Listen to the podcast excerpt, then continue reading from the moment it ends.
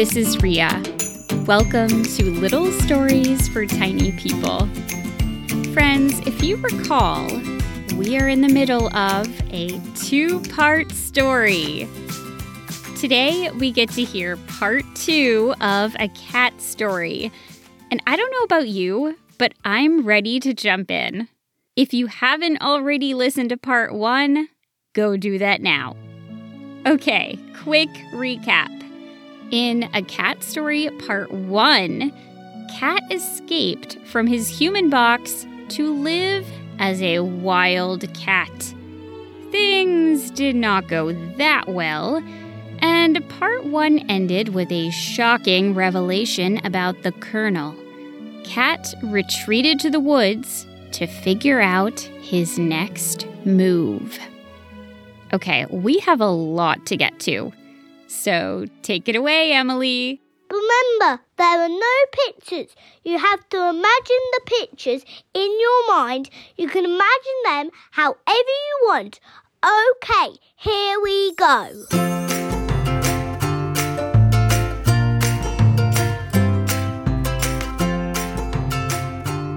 Cat woke up with a jolt. He could feel something crawling up his leg.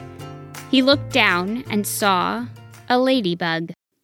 The ladybug was entirely unbothered by Cat, even as he started shaking his leg to throw it off.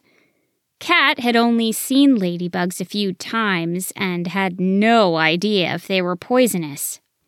Uh, could you get off me, please? Oh, is this your leg?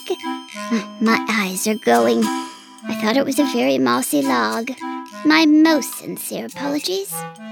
The ladybug flew off Cat, landed nearby, and continued walking. Cat stretched and yawned. His neck was sore from sleeping in a weird position. His fur was rumpled. It took him a second to remember why he was outdoors, in the forest, and not on his rug. Oh, right. I'm wild now. It took him another second to remember Colonel Cuddles and the chipmunk and the human person. Cat felt the confusion settle back into his mind. Why did he lie to me? Answers. That was what he needed. But he also needed food. Cat scowled as he remembered his hunting failures the night before. He needed a real meal. And the only cat who might be able to help him get one was nowhere near the woods. Cat jumped to his feet and headed off through the trees. He found Sasha quicker than he expected. She was digging in a trash can, not far from where they'd met, in the middle of the city. Cat opened his mouth to get Sasha's attention, but something leapt into it. Something moving. Ew. Cat was hungry, but he was not a fool. He spat the thing out onto the sidewalk. It was a wolf spider. Ugh. Some cats don't mind spiders, but Cat was not a fan. Too crunchy. Also, too many shoelaces. Cat noticed the wolf spider was holding a tiny laptop. What's your ID number? M- my what? Name? Uh, Cat. Oh my. Okay, cat. Let me see if you come up in the database. Sorry for jumping in your mouth, by the way. I've found it's the best way to get Cat's attention. You all are a strange sort, always looking off into the distance with an air of superiority. You, with just four legs and your big slow brains. The wolf spider tapped away on his tiny keyboard. As I thought, you are not on the list for this trash district. Uh, I'm not sure I. Cat, you're back. Oh my gosh, did you come back to hang out with me? This is so exciting. Did you see any wolves? Sasha came over and stood next to Cat. Reggie, he's with me. He's my new friend we met the other day at dumpster number 2271, and we really clicked. Sasha's whiskers were caked with frosting from a half eaten donut. The wolf spider was not amused. He's not on the list. And I've told you, call me Reginald. Okay, I'll try to remember that. But do you remember last week I saved you from the bat that wanted to eat you? Remember how I went right up to the bat and I said, Get out of here, you bat, and leave my friend Reggie alone because he doesn't want to be eaten today. Or ever, I think. At least I would never want to be eaten by a bat. I guess you might feel differently. I don't know, but you sure seemed happy when he flew away. Do you remember that? Reginald scowled. I remember. The spider looked around, as if there might be someone watching them. Fine. He's got five minutes. And it's Reginald. Hear that, cat? And next time you come into this district without proper permissions. Okay, thanks, Reggie. Oops, I mean Reginald.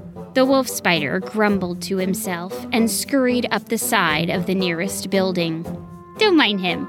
He seems really angry and dissatisfied with his life, but I think it's just a friend. Cat's mind filled with questions. Why was a wolf spider guarding trash cans? How were the trash districts organized? Did all the street cats have to get permission to eat from them? Who gave them permission? And how could he go about trying to get it? But Cat's stomach growled loudly, and he only had five minutes, so he decided to stick with why he came in the first place. I'm starving, Come on, I know where the good stuff is. With a flick of her tail, Sasha motioned for Cat to follow her to a trash can down the block. You would not believe what humans throw away. It's bananas. I don't really like bananas. Oh, Cat, you're funny. Here you go. Sasha dragged out a half eaten cheeseburger and tossed it to Cat. Cat lunged at it and tore it apart. Sasha scrounged around and dragged out some dirty chicken nuggets. Some tiny human must have dropped these on the ground. Like I said, can't get over what these people throw away. They're really weird about dirt. It's like they don't want to eat it or something, but dirt has lots of good stuff in it. You know what I mean? But humans do have really big, slow brains. So you have to forgive them for not thinking all this through. They're doing their best, is what Paul says. Of course, he does make up a lot of stories, so I don't really go by what Paul says. They spent the next few minutes eating. Cat felt full quickly, his stomach having shrunk in the past couple of days. Thank you, seriously, Cat said when he'd finished. You're so welcome. The sun was out, and the two felines stretched out on a sunny strip of sidewalk. Cat's mind went a little fuzzy from the food and the sun. He winked his eyes closed. So, where do you usually get your food? Sasha peered at Cat with a curious look. What do you mean? Well, the human trash is good and all, but where do you get most of your food? This is where I get all of my food. Cat opened his eyes and looked at her. All of your food? But don't you catch mice? Don't you, you know, hunt? Sasha nodded, finally understanding. Sometimes I do, but it's hard to get enough food that way nearly impossible. Cat looked at Sasha's thin frame. As a house cat, she'd be considered terribly underweight. A stark new thought dropped into Cat's mind. You rely on people, don't you? Cat asked, sitting up straight. People? Yeah, loads of people. A whole city full. Without them, it would be hard to find food and water because they make the pond I drink out of. Also, once I found this teeny hat and it fit on my head. It's really, really hard to find hats my size. Also, by the way, it's really hard to find suspenders that fit me. And even when I do, I don't have pants, so it makes it really tricky to use the suspenders. Anyway, I wouldn't have any of that stuff without the people. Cat looked around, as if seeing the city for the first time. Impossibly tall buildings, flat roads filled with wheel boxes, all made by people. Hmm. So, it's not that much different than what I had. I relied on two humans. You rely on a city full. Oh. Yeah. what an interesting connection to make. Same deal, more humans. Plus rain, snow, ice. Have you seen ice? It's a nightmare. Paul tells me it's made of water, but I don't see how that could be true, and I've told you how he makes up stories. So, oh, and let's see no heat, no regular meals, no, let me guess, refrigerators. I've seen them being taken out of trucks. You get to sit inside those on really hot days, right? Not exactly. No pillows, no treats, none of those little mouse toys, no doctors when you're sick, no hairdressers, no laser shows, no catnip. What are those? Sasha asked, her ears perking up. Oh, uh, never mind. They sat in silence for a moment.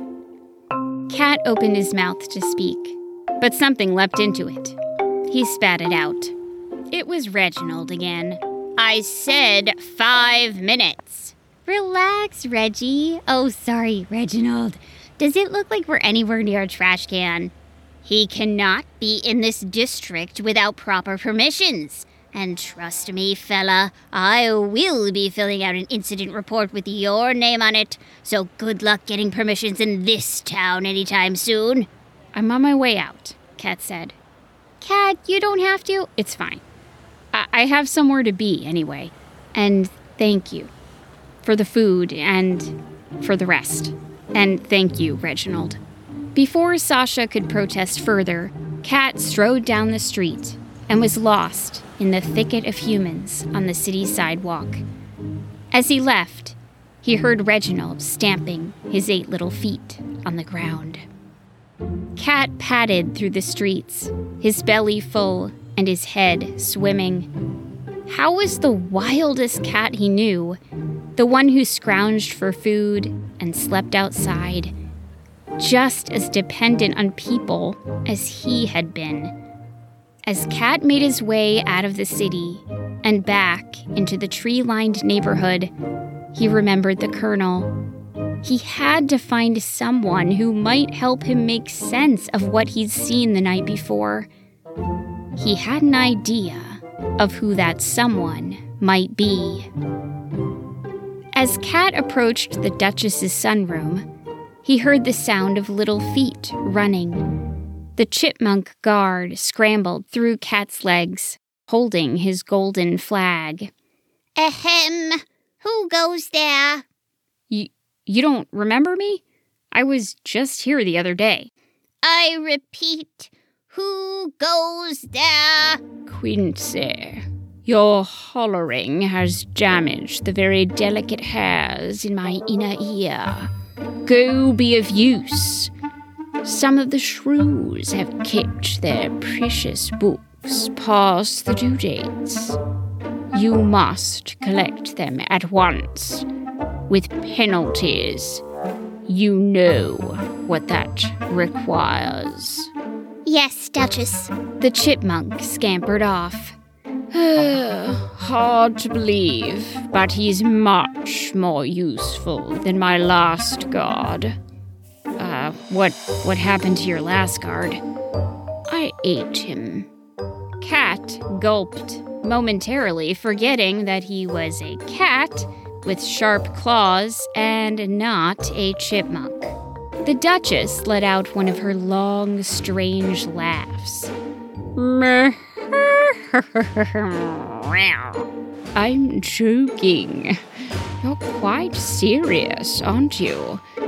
My last guard did not collect overdue penalties from the shrews with any regularity. I banished him. Uh huh. Cat suddenly remembered he had come to speak with the Duchess by choice. Uh, I came to talk to you. I thought you might have some insights to offer. The Duchess's piercing green eyes gleamed at this. Cat was about to speak further when they were interrupted by the Duchess's human.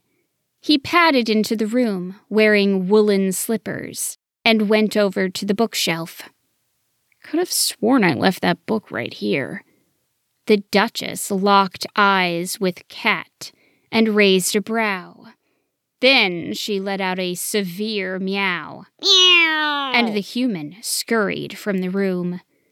Uh, that book he's looking for. The shrews have it. I see. Well, you said you needed my insights. Yes. Do you happen to know the Colonel? The Duchess sighed as if it took great energy to care about this conversation. We are acquainted. Then you know that he's a part timer, yes. The Duchess began cleaning herself. A part timer? He rules over his dominion part of the time. The rest of the time he prowls. His word, not mine. I do not prowl. It is most undignified. Cat thought back to when he met the Colonel after falling asleep under the wheelbox. When I met him, he made it sound like no cat should ever live in a human box.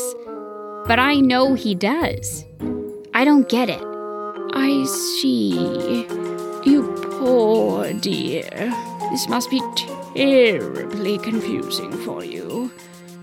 Allow me to explain in words you may understand. The things cats say and the things cats do don't always line up. It's cat nature. Sorry, what, what was that last word? Cat nature. The nature of cats. My apologies. I did say I would use words you'd understand. It's hard to remember how very little you understand. Cat gave a weak smile. Cats have a tendency to say one thing and do another. But why? Why would the Colonel talk about house cats the way he did when he knew he'd be sleeping in a warm bed that night? Mm, perhaps he's conflicted about his station life. Not all who are born into royalty feel comfortable with the responsibility. As they say, with great power comes great responsibility to preside over shrews and their precious books. You think he's conflicted? Life is not either or. Life takes place in the great in between. At that moment, Quincy arrived, swaying beneath a stack of books atop his head. Quincy, I take it you collected the appropriate overdue penalties from the shrews. Yes, Duchess. Good. There are no exceptions. They're either on time or late. No in between.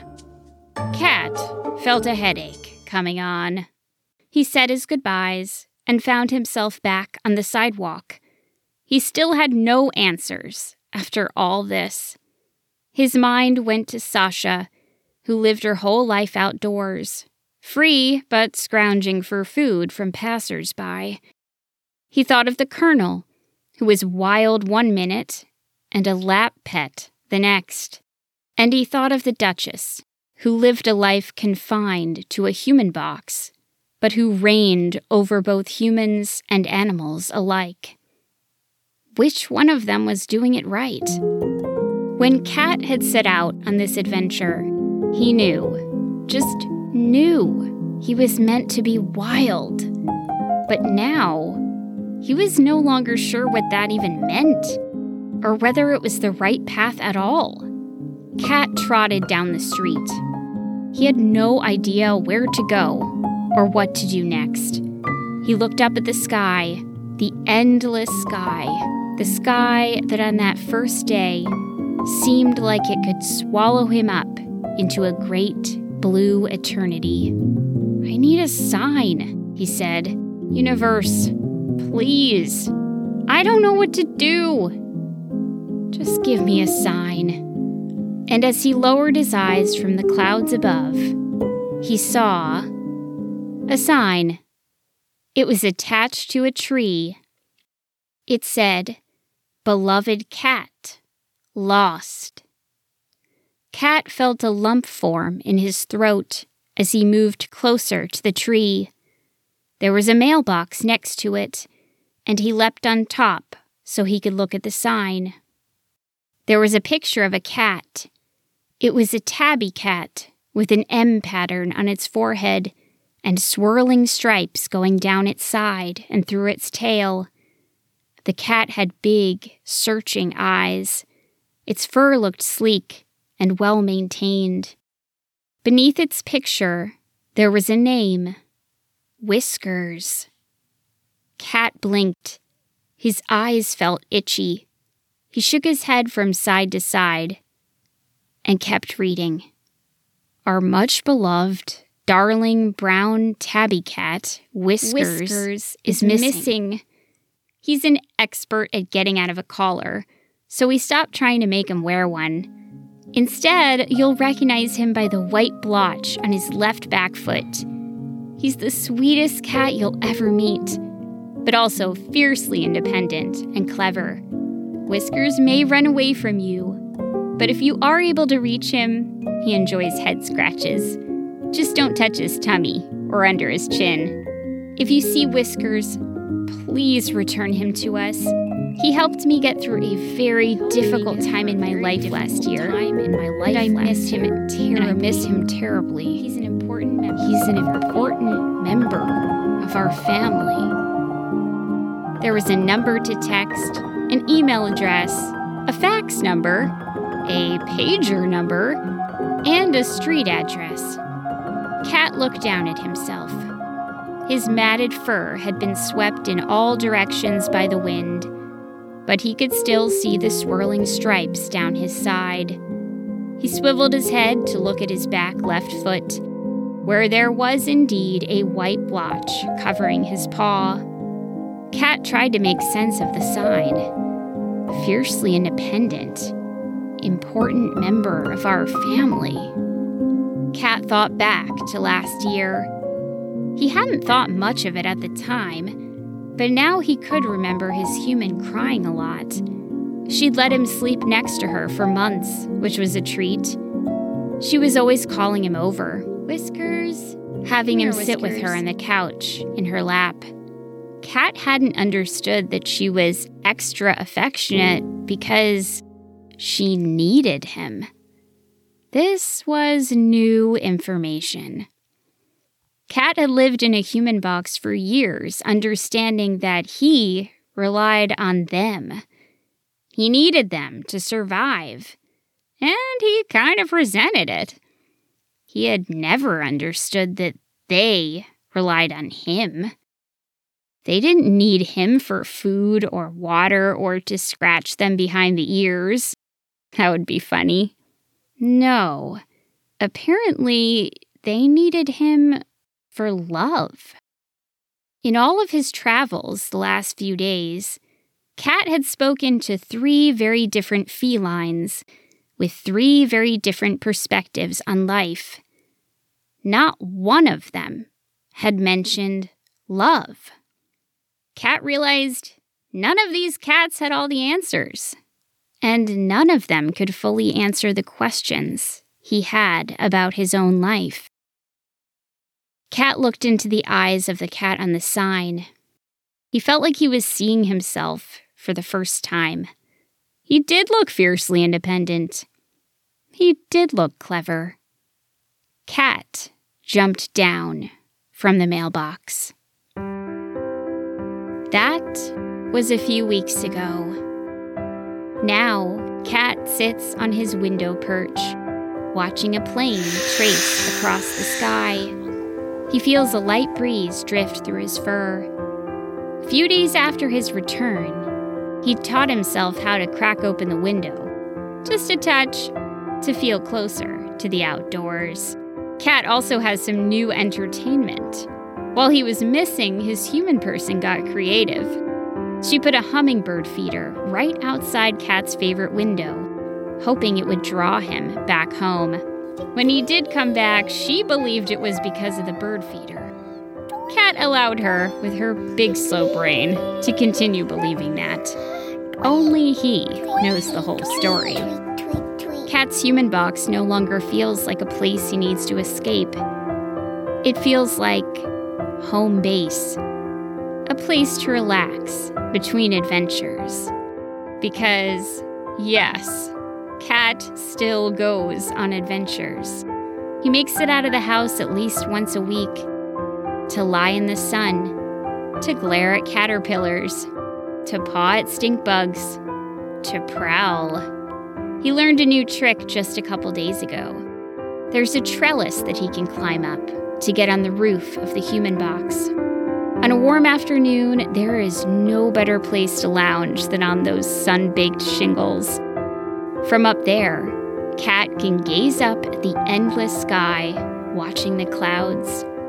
He can look out at the woods and sometimes glimpse deer dipping their heads to eat leaves. On top of a human built structure, he has found a commanding perch. He relishes these moments. He drinks them up. He gets his fill for about 45 minutes, and then he slips inside. Sometimes he still has feelings of being locked in. When he feels that way, he channels the Duchess. We are royalty. He tells himself he's a prince. Cat looks upon his humans and nods his head. Yes, I shall allow these people to serve me once more. They stoop to refresh his water bowl. I presume that is filtered water, he thinks. I shall taste it and if it is not, I shall drink from the toilet bowl instead, Cat says, not knowing how water works. When he is feeling powerless, Cat reminds himself he has the power to cause certain people's eyes to swell shut simply by being near them. Cat still rolls his eyes when dogs stride by, heads held high, jauntily leading their owners down the sidewalk. You will never get to chase that rabbit, Cat thinks. He keeps a lookout for any more cats on leashes, but he hasn't seen any. Maybe the humans are capable of learning. On one of Cat's adventures, as he drinks from a stream and cleans himself, a small house cat wanders over, looking anxious. First time out, huh? Cat says. Is it that obvious? You reek of vanilla. Cat could see the house cat turning something over in her mind. Is this the better life? She says. Being out here? Cat sighs and looks up at the clouds. I can't answer that for you. All I can say is be grateful and stay wild in spirit.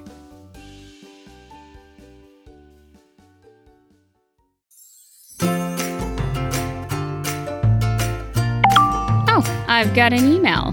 I think I know what this one is about. Oh, yes, it's from the Studio Spiders. Probably pleased with me that I included a spider with a laptop. Okay, let's see. Dear Rhea, how could you? Wait, what? How could you? Wolf spiders do not use laptops. They are well known to be critical of new technology. They use typewriters. Everyone knows this, except apparently you. Luckily for you, because they do not use digital products, it is highly unlikely any wolf spiders will hear this story. But we will tell them about it because how could we not? You will undoubtedly receive a slew of angry typewritten letters delivered to your. You know what? All right, I think we get the point. Let's skip to the end here. Blah, blah, blah. Sincerely and with great disappointment, the Studio Spider and Beetle Guild. Well, thank you for these corrections. I just want to emphasize that these stories are fiction. They're imaginary, wolf spiders and all. I see you glaring at me. Maybe I need to get a new email address. Anyway, I hope you loved this story. It was a challenge to finish, but I'm so glad I did. Someday, you may decide to go off into the world to find something. Whatever you are looking for, your life's purpose, an answer to a big question, the perfect lightweight jacket, whatever it is, I hope you find it, even if you end up back where you started. Little Stories for Tiny People is written, performed, and produced by me, Rhea Pecter. Peter Kay runs my website and puts my stories on the internet for all of you to enjoy. Big thanks to the listeners who provided sound effects used in this story. Thank you to Simone, Cassy, Shea, Norah, Aubrey, Ivy, Alon, and Tai. And a big thanks to Emily for providing this super important reminder message at the beginning. I also just want to say I am blown away by all of your kindness, your encouragement, and your appreciation for my work. I truly have the best audience ever. And if you are so inclined, please share this story with all self professed cat ladies in your life, all chipmunk guards, and your friends, both with and without cat allergies. They just might need a good story these days. And thank you, as always, for listening in.